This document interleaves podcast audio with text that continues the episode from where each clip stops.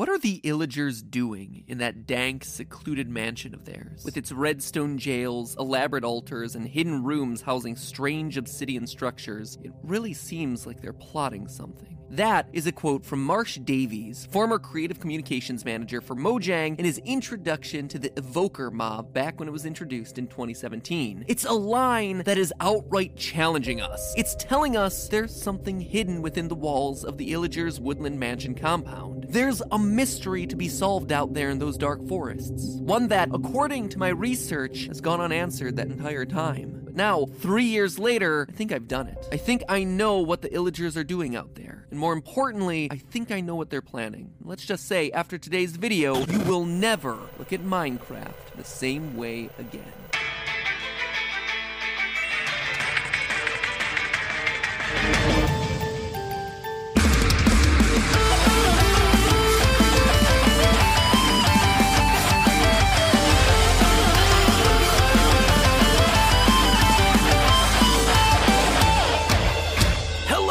Internet! Welcome to Game Theory! Over the last year, we've been mining for nuggets of lore to craft together a massive overarching theory on the story of Minecraft. Here's the thing though, up until this point, you as the viewer, and quite honestly me too, have been uncertain what, if anything, has actually been planned by the Mojang team working on Minecraft. I mean, don't get me wrong, I think we have done some incredible work piecing together a lore for this game, from the Endermen being the lost builders to the drowned being a civilization running away from a massive flood. The proof has been there in the gameplay, and yet the question has remained how much of this lore was intended versus how much of it was just me theory crafting by putting together random details to make a coherent story. Today, though, is different. I started this episode with that quote from Marsh Davies for a reason. It shows that the developers intended some hidden lore to exist around the Woodland Mansions. The Illagers do indeed have something up those oversized sleeves of theirs. This time, it's not just us overanalyzing things like we normally do, it's us piecing together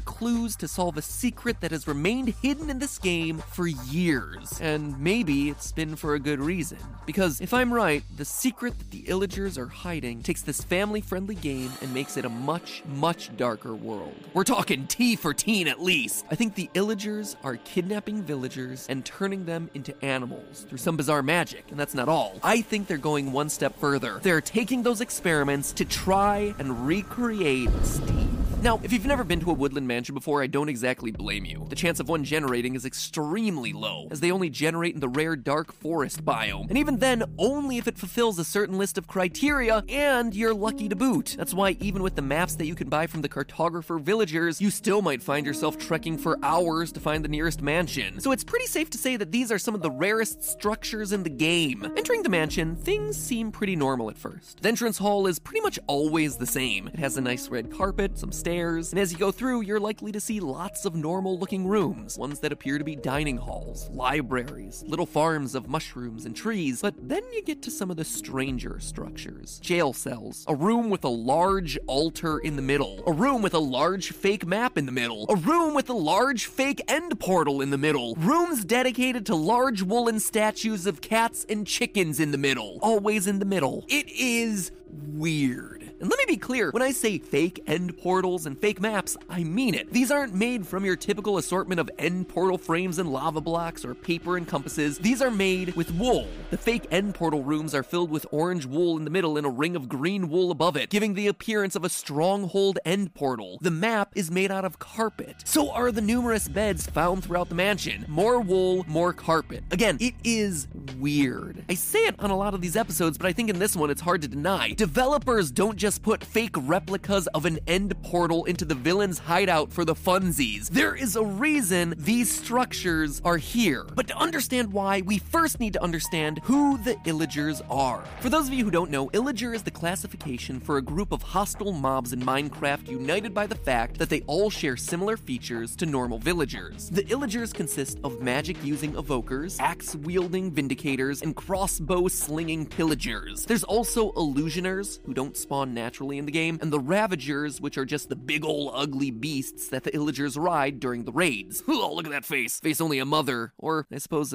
another villager could love? Now, it's important to note that the Illager appearance isn't arbitrary. Sure, they look exactly like villagers in need of a suntan, but that is a very intentional decision. It isn't like Mojang just ran out of ideas for how creatures in this universe could look. No, the one bit of lore that we know about these guys is that they're exiles. They were booted out of the villagers, uh, villages. They're outcasts. According to the Minecraft mob bestiary, quote, the evokers are outcasts from the friendly villages that we know and love, twisted by their practice of evil, end quote. And again, with the Vindicator description, here we go. Like the evokers, the Vindicators were expelled from villages for its unspeakable activities, and it too wanders the halls of the eerie woodland mansions. We do not know what they're trying to achieve out there in the woods, but we must be on our guard, end quote. So again, we're teased with little bits of lore here. These are villagers who are committing unspeakable acts and were booted out of the towns for it, only to take residence in the dark woods, but we have no idea what all that is referencing. So we come back to the initial question What were they doing? In the woodland mansions, we have prisons and altars built by the Illagers, but what was it all for? Well, what if I told you that the first, and yes, there are several, but the first atrocity is that the Illagers are kidnapping normal, peaceful villagers and turning them into animals. Don't believe me? Take a closer look at the Ravagers I mentioned earlier. The beasts that the Illagers ride into battle. Look familiar? They should. Most obviously, there's that signature nose that completely matches a normal villager. Okay, fine. That would just be an aesthetic choice. But then, what about the eyebrow? Ravagers have a unibrow, just like every other villager that exists in Minecraft. What makes that similarity stand out all the more is that both the Vindicator and the Evoker, who we know are former villagers themselves that were exiled, have themselves two separate angry eyebrows, clearly differentiating them from every other villager in the game. And yet the Ravager shares the unibrow that the villagers still possess. And what about those green eyes? Again, every villager has green eyes, just like the eyes of the Ravagers. So, the features of the Ravager's face are an exact copy of the features on a villager's face, but to say that they are a villager seems to be an extreme jump, right? It does, until you listen to this. That's one of the Ravager's roars. It's this big, fearsome beast that has a little honk, honk, honk at the end of its roar. A honk that sounds kind of like uh-huh. the sounds that a villager makes when it's speaking. In fact, a lot of the Ravager sound effects seem to have an undertone of honking to it. Again, listen to those grunts and roars. The honking is very clearly worked into the sounds that the beast is making. Uh-huh. Suggesting that, along with the visuals, this was once an actual villager. But to me, the biggest piece of evidence doesn't come from the game itself, but rather from a tweet sent by Jeb, Chief Creative Officer for Minecraft. One of the odd little details about Ravagers was that when they were first introduced, they were programmed to be scared of rabbits. It was a cute little Easter egg to have a giant, hulking, fearsome beast suddenly run away from such a cute little animal. But when it was first discovered, Jeb, who, again, it bears repeating, is one of the main guys controlling everything Minecraft, Jeb tweeted back this. I asked Josh to remove this feature again. Although funny, being scared of rabbits doesn't fit with the beast's lore.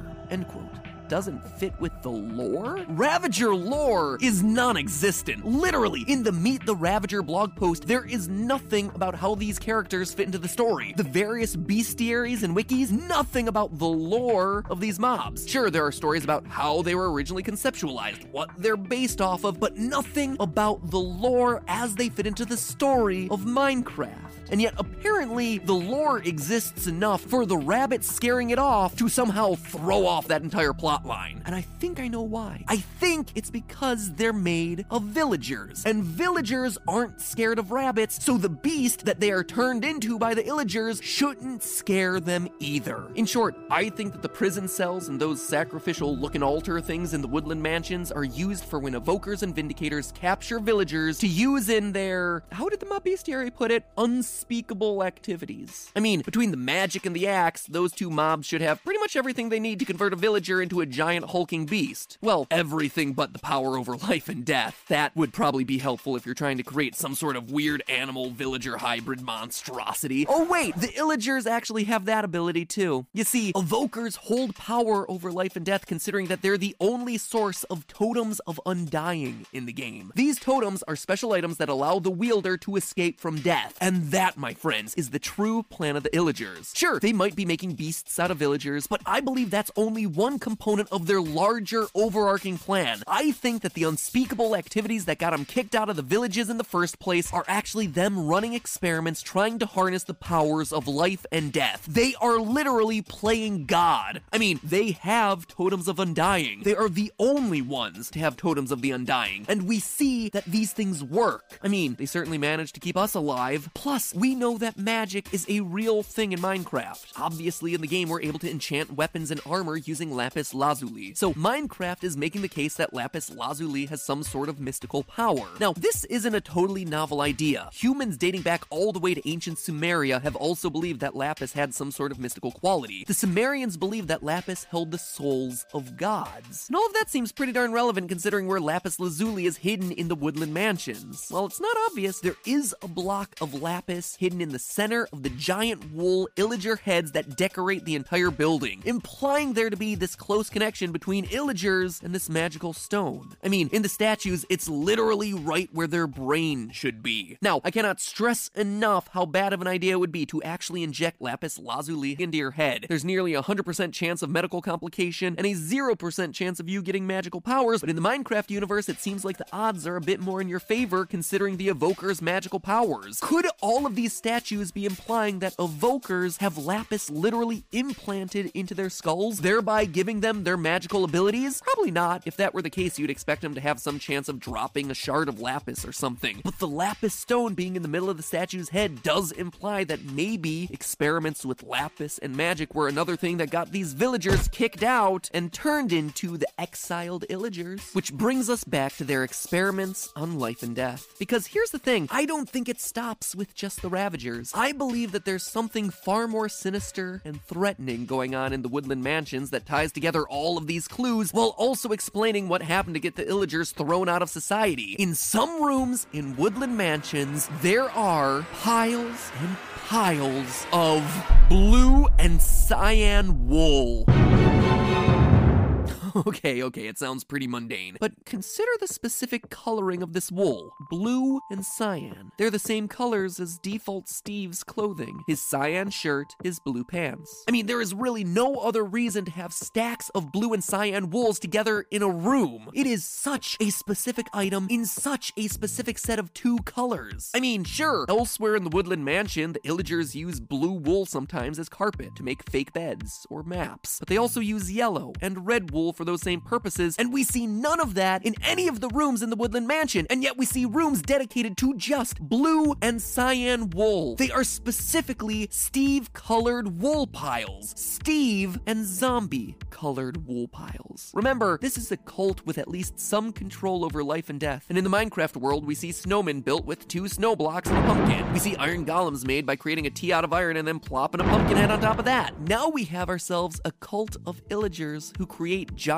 statues in their homes and sometimes even embed lapis lazuli into them. So it's not so much of a stretch to think that they could maybe stack some blue and cyan wool together, plop a pumpkin on top, and hope to create a new Steve. But you see, that's where things probably went terribly wrong. An evoker using a totem of the undying must have tried to make this lump of wool come to life, only to create something twisted. Something twisted and something hungry. The first zombie. As the first zombies came out and started biting villagers, it's probably no surprise that the weird cultists who created it got booted from society and ended up settling huge distances away in dark and mysterious woodland mansions where they could continue their experiments in private. And now, those same cultists live in harmony with their creations. The illagers now share their mansions with creepers and skeletons, and of course, their own zombified creations, be they built from wool and skeletons, be they built from wool and dead bodies. So now we know why the illagers exist, what makes them fundamentally different from their villager cousins, and why the two populations separated to begin with. Their big evil plot that's been alluded to by the development team since their inclusion in the game is to create their own life, create their own version of Steve using a combination of wool and magic. But in the process, they created zombies. They're like the Elric brothers of Minecraft. Who knew that it would take more than a few bits of wool to make a human? And now everyone in the Minecraft world has to pay a price. And that, my friends, is the secret of the Woodland Mansion. But hey, that's just a theory. A game theory. Thanks for watching.